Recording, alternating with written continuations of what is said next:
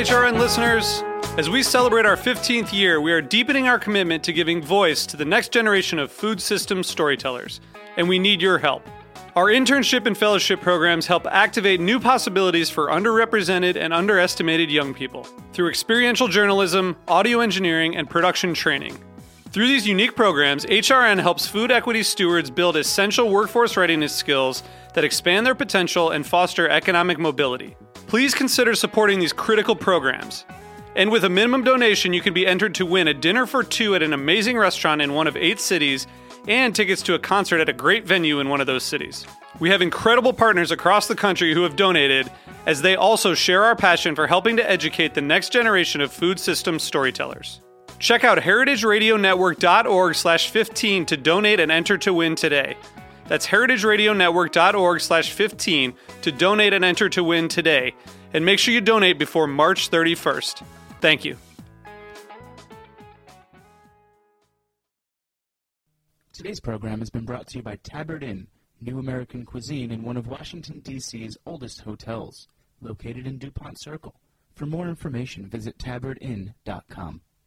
I'm Grace Bonney of After the Jump, and you're listening to Heritage Radio Network, broadcasting live from Bushwick, Brooklyn. If you like this program, visit heritageradionetwork.org for thousands more.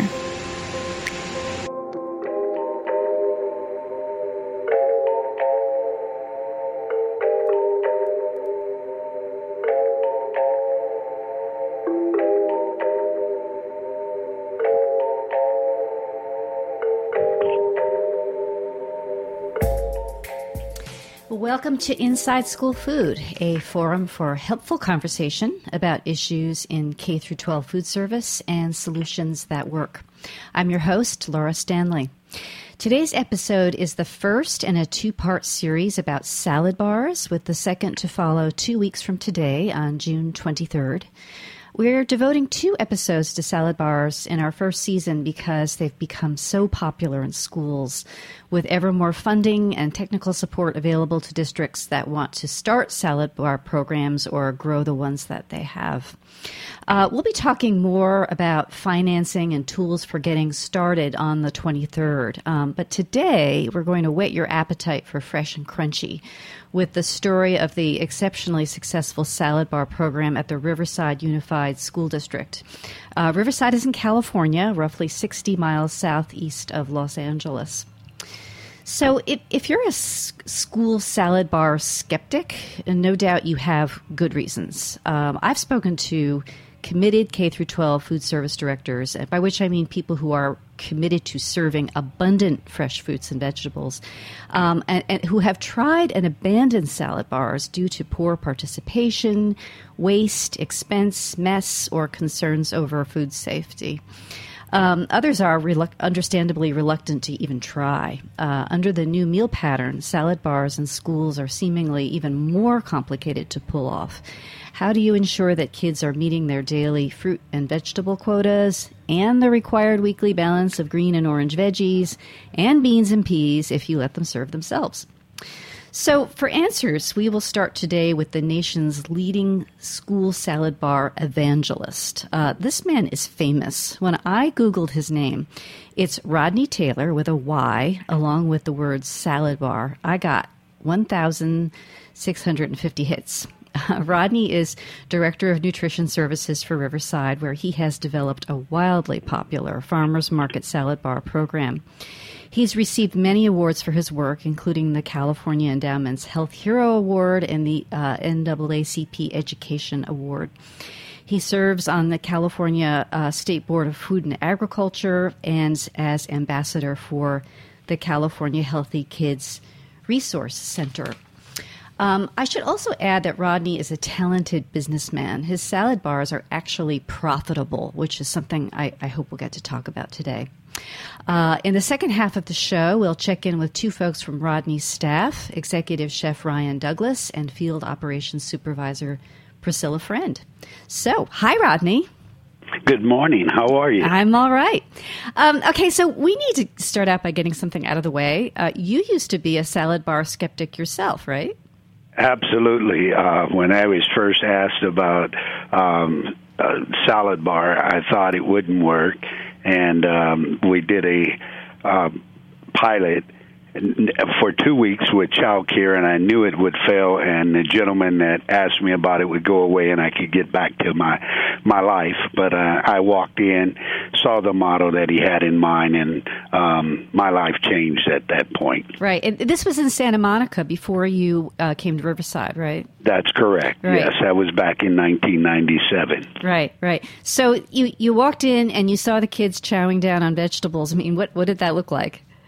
Um, the the important thing was we bought from local farmers, uh, so we were receiving the product at the peak of its growing season.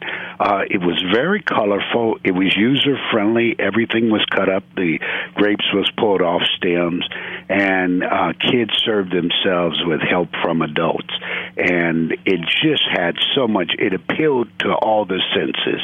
Mm-hmm, mm-hmm. So you know the Santa Monica story is is really moving, especially the part about how the community pitched in to make things work and how, how you uh, rallied them.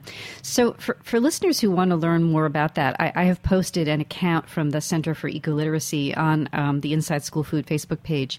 But today I want to spend um, more of our time on Riverside because it's a more challenging environment than Santa Monica, right? It's bigger with more high needs kids and fewer kids accustomed to eating fresh produce at home. When did you start in Riverside, Rodney? I went to Riverside in 2000. I came to Riverside in 2002, and I've got to give you a quick history on what I walked into. Uh, the food service fund was $3.1 million in the hole. They had built a central kitchen that opened in 1998, went a million and a half over budget, and uh, they couldn't make the lease payments. And everyone wanted to know what was I going to do. And I said, I'm going to put salad bars in. And uh, they laughed and uh, I sit here today, and we have salad bars in 30 of the 31 elementary schools. We've paid the $3.1 million debt, and we began the school year with a $5.1 million reserve. So you, you've really cut to the chase here. You've you managed to get the district out of debt, and you're turning a profit uh, using yes. salad bars. Like, what's the secret? The secret is changing perceptions about what school food service is. When I came to Riverside, we were feeding 47% of the kids. That's 53% or over 20,000 students weren't eating with us every day. What that tells me is uh, there's probably something wrong with the food service and any number of things. Um, and so I uh, went about implementing the salad bar, recognizing that I had to win the trust of parents. Uh, we would per, uh, conduct ourselves as a nutrition program. The salad bar was more than just offering fresh fruits and vegetables. It was taking kids to the farm, bringing farmers in the classroom, having the chef and my nutritionist in the classroom. So I would tell you, I'm going to take your little five year old and I'm going to teach them to be a lifelong healthy eater so that when they become adults, they'll make healthy choices. And I've always believed if you take care of your body when it's young, it'll take care of you when you're older. Right, uh, but in in Riverside, you're, you are dealing with a um, population of kids, at, at, least at the beginning, who were not um, being exposed to a lot of fresh produce at home. That's correct. Yeah. Uh, 40, 47% of our children at that time were from at risk families. And uh, being from an at risk family myself and knowing hunger far more intimately than I care to discuss, I knew that I had children that didn't have fruit bowls on their table, didn't have um, supermarkets in their neighborhoods, and uh, I wanted to ensure that they had access to fresh fruits and vegetables on a daily basis, and that we taught them how to eat properly. Riverside is three times the size of Santa Monica. Santa Monica was 15,000 students. I have 43,000 students here, and now 68% of those children come from at-risk family. So it's really uh, an awesome responsibility to ensure that these kids are consuming the proper amount of fruits and vegetables and that we're combating hunger at the same time as we're addressing the obesity crisis. Mm-hmm, mm-hmm. And um, so, what percent of the meals are now coming off the salad bar in your elementary schools? Uh, 100% now. We have what we call uh, SB1 or salad bar first, meaning every kid goes through the salad bar first, where they at that point are engaged by an adult on each side who are asked to engage and encourage children to eat the colors. So we want the plate colorful, and we have a display plate for children to see uh, what an ideal plate looks like. We encourage them, and um, we are being very successful in getting them to not only take fresh fruits and vegetables, but to consume them. And the salad bar works much like a, a buffet in that all of the kids are building the colors for their salad, and then the entree is the last thing they receive.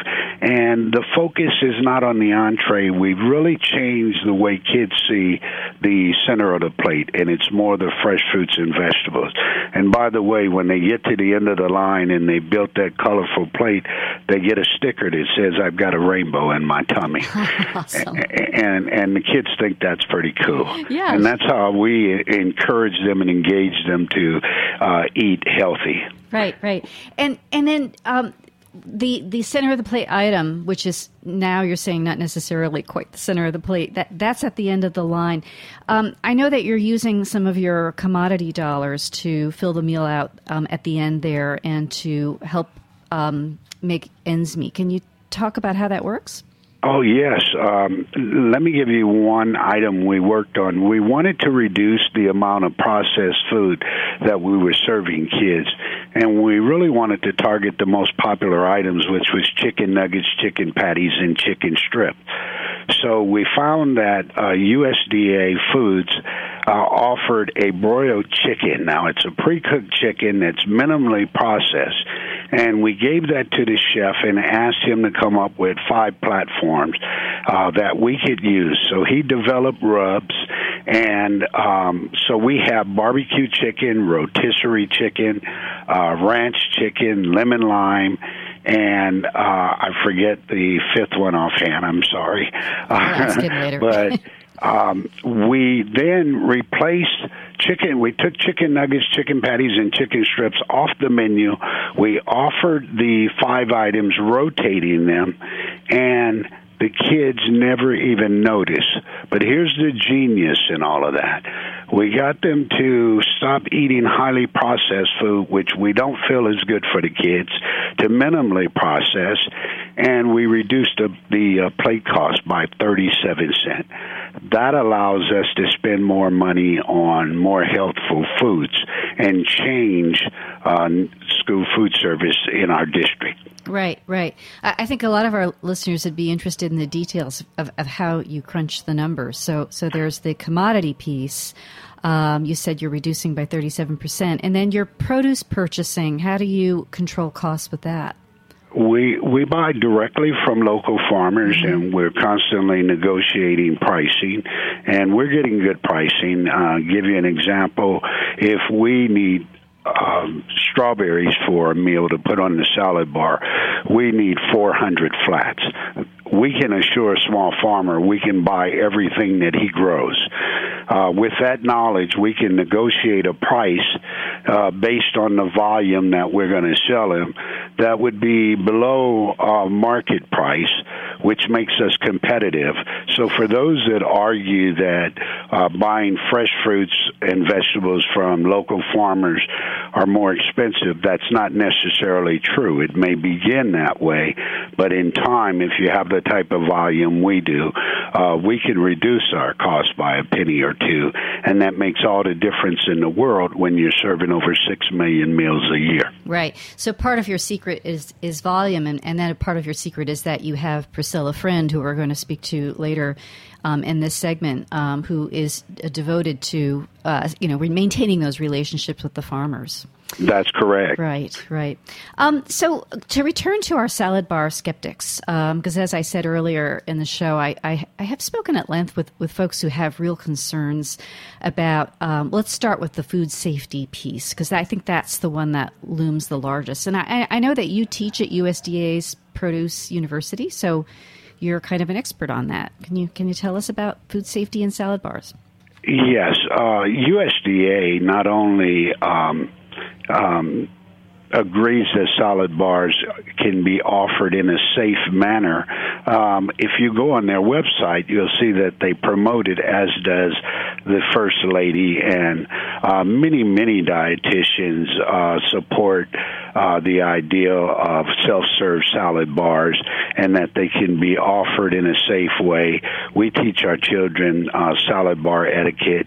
Uh, we use all of the HACCP principles, which is the hazardous analysis, critical critical control point, which we use throughout our operations. So we're ensuring uh, fresh fruits and vegetables are handled in the same way any other product that comes to our back dock.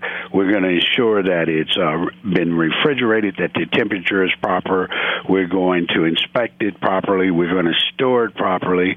We're going to handle it uh, properly and then ensure that it is received at the schools at the proper temperature and offered in a proper manner, uh, and then before any child goes through the salad bar, we have conducted assemblies at the school that teaches children to how to handle uh, salad bar utensils, how to sneeze away from the salad bar in their armpit, how when something drops to leave it, we pick that up. Um, I have served over six million salad bar meals in Riverside. For those that tell you that it places children at risk, I would say I haven't lost a child yet. Mm-hmm. Um, those obstacles exist in the mind of adults. They're not real obstacles. And I like to say if you want to do something, you'll find a way.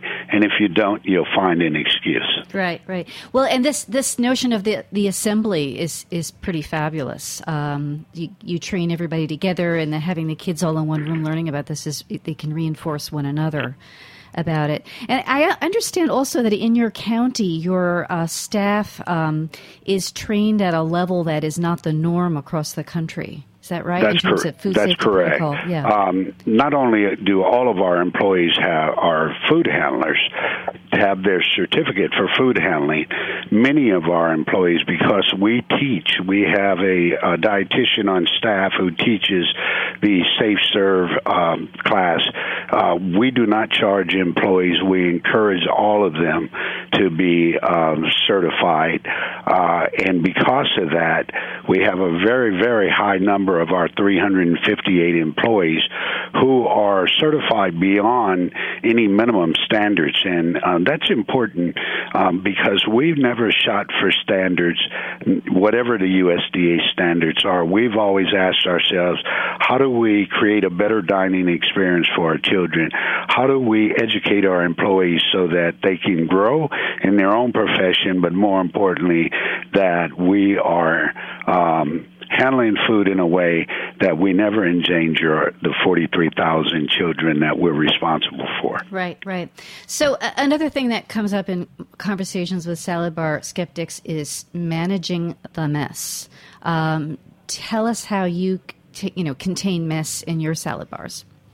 Um, we, as again, uh, we teach the children um, how to use the salad bar, and it's interesting because most people think it's the kindergartners and first graders that would have problems. Those kids are very impressionable up to third grade and fourth.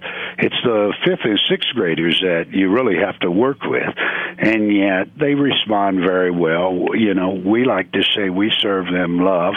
Um, these are our children. We know how to communicate with them.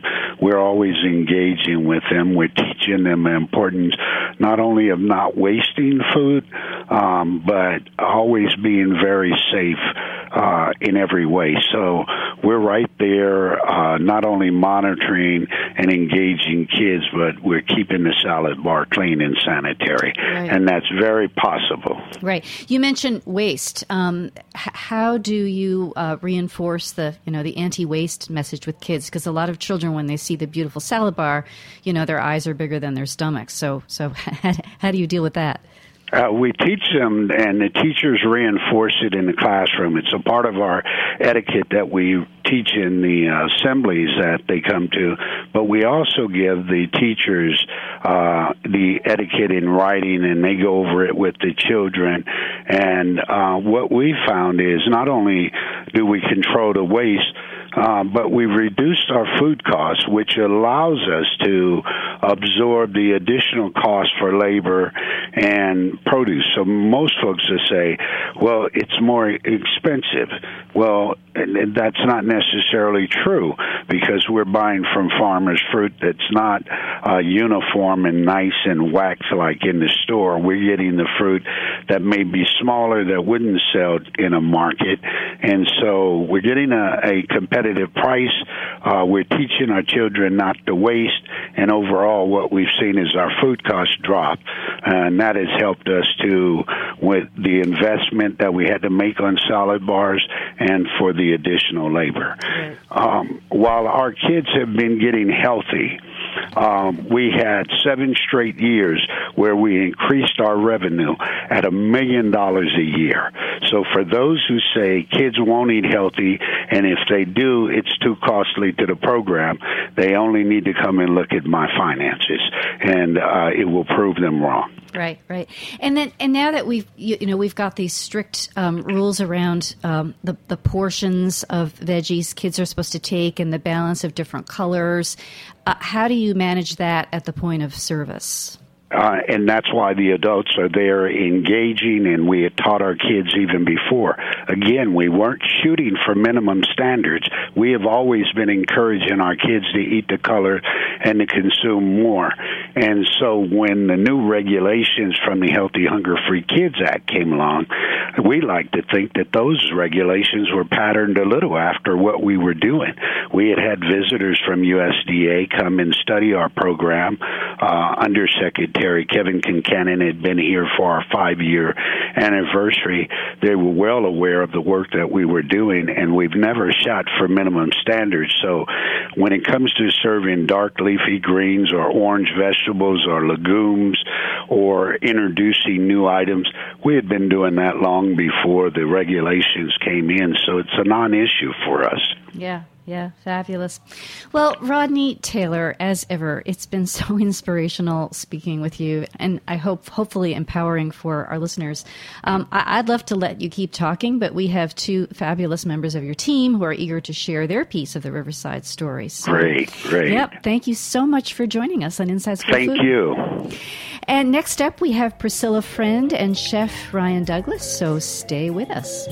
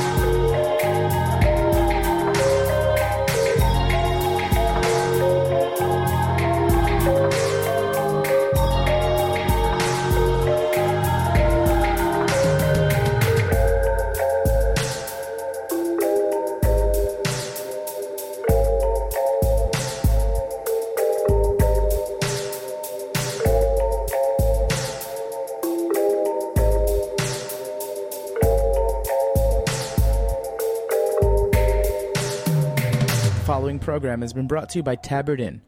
Tabard Inn, Washington, D.C.'s quintessential small hotel, is located on a quiet, tree lined street just five blocks from the White House.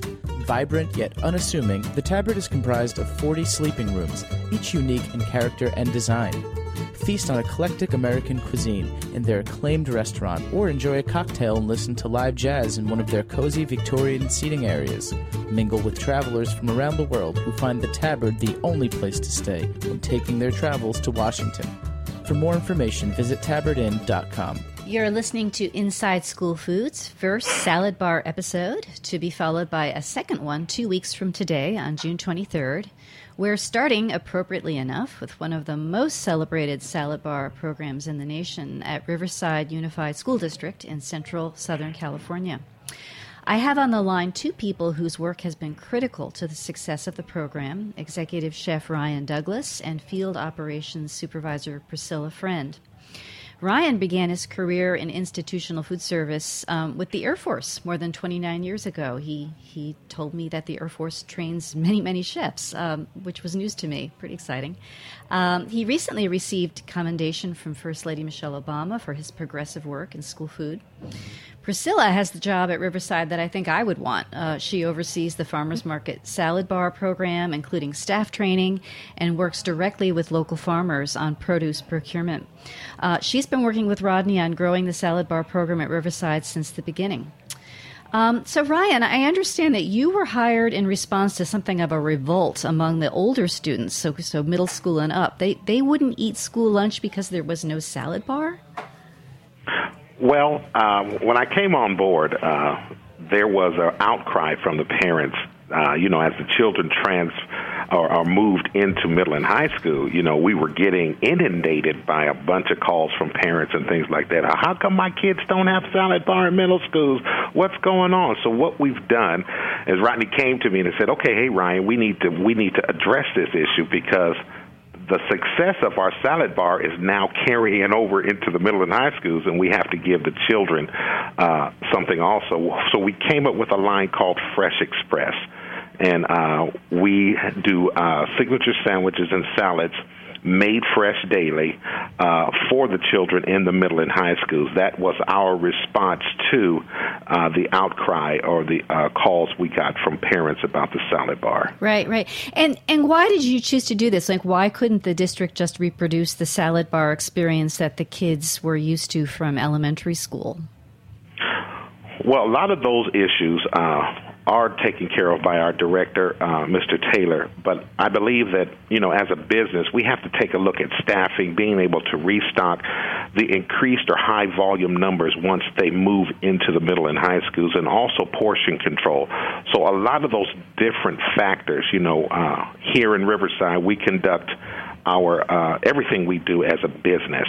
So, as a business standpoint, I think a lot of the different issues uh, may have affected uh, the reason why we uh, didn't have or implement uh, salad bars in the middle and high schools. Right, right. So you have this model called Fresh Express, and w- mm-hmm. what what does it look like at the point of purchase? Well, what we want to do is, as you well know, a lot of people or everybody kind of like eats with their eyes. Mm-hmm. You know, they want to be able to say, we want the wow factor. Wow, this looks great. And we do an extreme amount of marketing and uh, I do a lot of culinary training about presentation and how the product should look.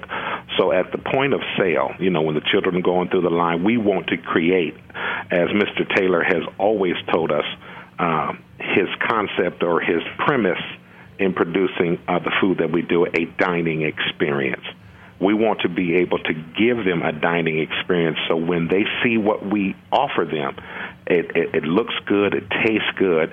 Uh, we want that wow factor. That's what draws those ch- draw the children into the product. Mm-hmm. And, and what are some of your most popular items? Oh yes, our, some of our most popular items is our fruit parfait. Mm-hmm. Uh, we uh, have a uh, couple of sandwiches that are really really good. Our beef torta. We also have a roasted turkey uh, with a cranberry barbecue dip. Now the the good thing about all these products is that we're using USDA Foods proteins, and that actually drops the plate cost. Mm-hmm. So we're able to offer higher end items with this, like ciabatta breads, focaccia breads, different types of uh, salad dressings that are a little bit more upscale than what you when you normally see a a uh, you know at school sometimes you see the little PC Ranch 12 mm-hmm. Uh, mm-hmm. real small. We're able to upgrade, give them a more designer look, and we we do serious tasting and testing with the product. Right, right. That was something I was going to ask you about. We, we hear about that a lot in, in programs that are successful to to kind of push the kids' envelopes. You you taste test in advance to get their buy-in, right? Right. That that is a critical component mm-hmm. in what we develop. Any platform that we do come up with. Uh, it starts with a team effort. We have our staff meetings, and uh, you know, I'll come up with a concept, or they'll come up with a concept, and we, we, we'll go back and forth. We do a lot of testing and tasting. The critical component to this, the most important thing, is taking it to your clients. You can't develop something and assume okay, the kids are just going to love this. Well, mm-hmm. you, you really don't know. Right. so right. when you when you take it to your clients, and the, the the children are our clients, we set it up like a gourmet catering. I got skirting, tables, uh, vases, everything for uh, a, a catering. And what we do is we have survey cards. And as the children are coming through and they're excited, we build excitement. We, we're engaging the kids. Hey, you guys, come on. We're, we're doing all of that. And we get their buy in because, you know, kids are real honest They'll mm-hmm. tell you, "Oh, I don't like this. This is horrible. This is nasty." Or they'll tell you, "This is great. When can we get this?" So once we get these uh, survey cards, uh, we compile this information, and then we we find out which items they like the best, and then we implement or put that new platform in the next cycle of menus and things that we do. Right, right. Eh, what what I'm hearing about the the kind of level of respect you have for the kids and calling them clients and and you know not writing them off as oh you know they're teenagers they only want to eat fast food. It's it's very moving. Um, and and I think it's a it's a great um, I don't know it's just instructive uh, for for folks it, who think differently about it, teenagers. it's the mindset that we have here. Mm-hmm. it starts from the top. When right. you have great leadership they have the vision. We carry out the vision Right. But there's a there's a level of service that we want to be able to provide. Once they see that you care, once they see that wow, we're just not getting crap or we don't like this or that. Once they see and we engage them, it will immediately turn around what it is you're doing. Right, right, and and that brings me to Priscilla. Um, I, you know, the, the, part part of what you're doing in in showing that respect and delivering that level of quality is engaging with your local farmers to bring in super fresh um, produce. So, Priscilla, how, how many farms do you work with?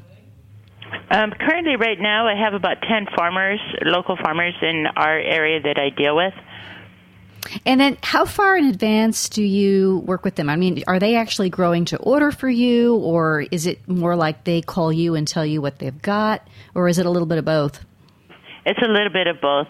Um, I do have um, about three farmers that um, constantly, you know, we're talking and letting me know, you know, they want to know my needs are, what are the most popular, how much do I expect to use, especially lettuce and spinach. Um, and we don't offer iceberg, we offer the green um, nutritious lettuce, the red leaf, the romaine, the mini romaine. Um, uh, Magenta lettuce is just so colorful and uh, dark green spinach. Um, so basically, you know, as we start off, you know, we'll buy from them as they see how much produce I'm using, then they want to know, okay, I can, you know, I can grow this for you, uh, but I just need time and, you know, to prepare for it. And mm-hmm. I understand, you know, let's um let's move forward and uh, keep this produce coming. right, right. Because we're going to use it. but if if they suddenly find they have surplus, um, do you have flexibilities to to take take it in and adapt your menus to to use it? Well, at the t- if they have surplus at the time, you know, we're talking fresh produce here. Um, I can try to slip it in if if it's within you know the my need that I could use it in with a timely manner. I will take it on, and this has happened. You know, especially with the melons that are coming on. Um, the cantaloupes and the honeydews. You know, they they have an abundance of this coming through, and I get calls and say, hey, you know, I have about uh, 20 crates. Do you think you can move them? I can get them to you within you know a matter of days. Then we'll based on whatever we're offering in the menu, if I could use them, I'll get them in. Right. Um, but it's just you know whatever is available at that time. Yeah. So Rodney mentioned um, farm visits for kids and farmer visits to classrooms. So it sounds like students are aware that this food is local and, and who's growing it for them. Yes, that is true. We have farmer visits in classroom, and they'll bring, um, you know, w- what they harvest in class and what it starts off as, and um, they let them sample it. They'll give them, you know, let them, uh, you know, chop, you know, prepare it and serve it. Um, and also farm visits, they go and uh, see how, you know, the acres, how many acres they have, and what exactly they're growing. It's just neat. The kids love it. Yeah. Sometimes they get their hands in the dirt and um, you know let them actually get a, a good hands-on experience. Right, right, and it really personalizes it for them. So that, that that's just so cool. Um, and then you know, lastly, Priscilla, um, it, you know, you're bringing in a lot of produce, and you know, we talked about how um, well trained staff is to handle it. Are, are they doing all of the you know chopping, cutting, shredding on site, or do you use a fresh cut processor also? We have um, all we have 29 elementary schools with the farmers market cellar um, in them, and they prepare um, pretty much most of the produce that's on that every day as it gets it's served gets delivered that day and it's served that day. We chop our own lettuce, we wedge our own apples and oranges, and when we offer the grapes, we divine, you know, take them off the vines um, where they they don't have to, you know, they're not in the clusters. Mm-hmm. Um, uh, oranges we get all when they're all in season, the Valencias and the um, blood oranges and uh, navels when they're all in season, as well as all the different types of tangerines. So everything that we get in on that bar is pretty much chopped and offered that day. Right. Uh, right.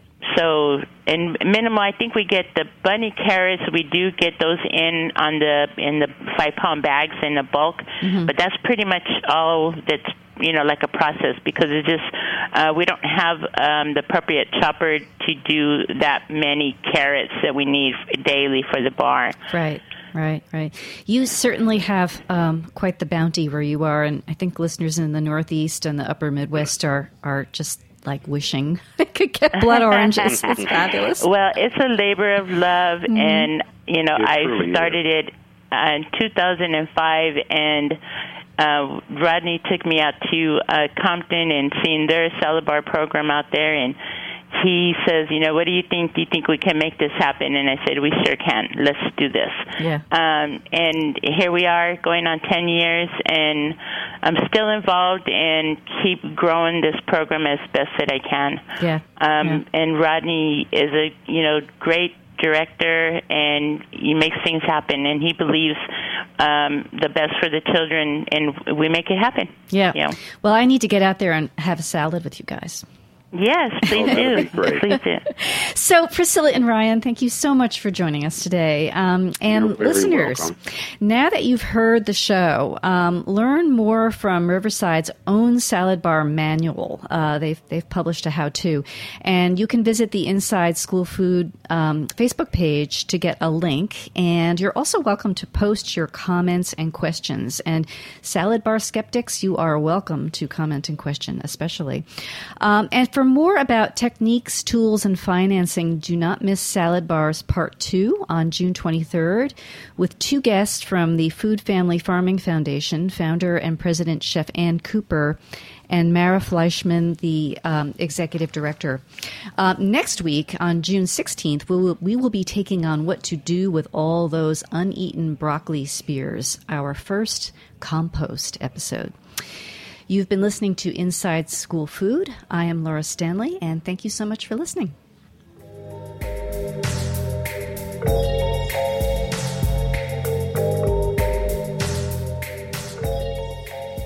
Thanks for listening to this program on heritageradionetwork.org. You can find all of our archived programs on our website or as podcasts in the iTunes Store by searching Heritage Radio Network. You can like us on Facebook and follow us on Twitter at heritage underscore radio. You can email us questions at any time at info at heritageradionetwork.org. Heritage Radio Network is a nonprofit organization. To donate and become a member, visit our website today. Thanks for listening.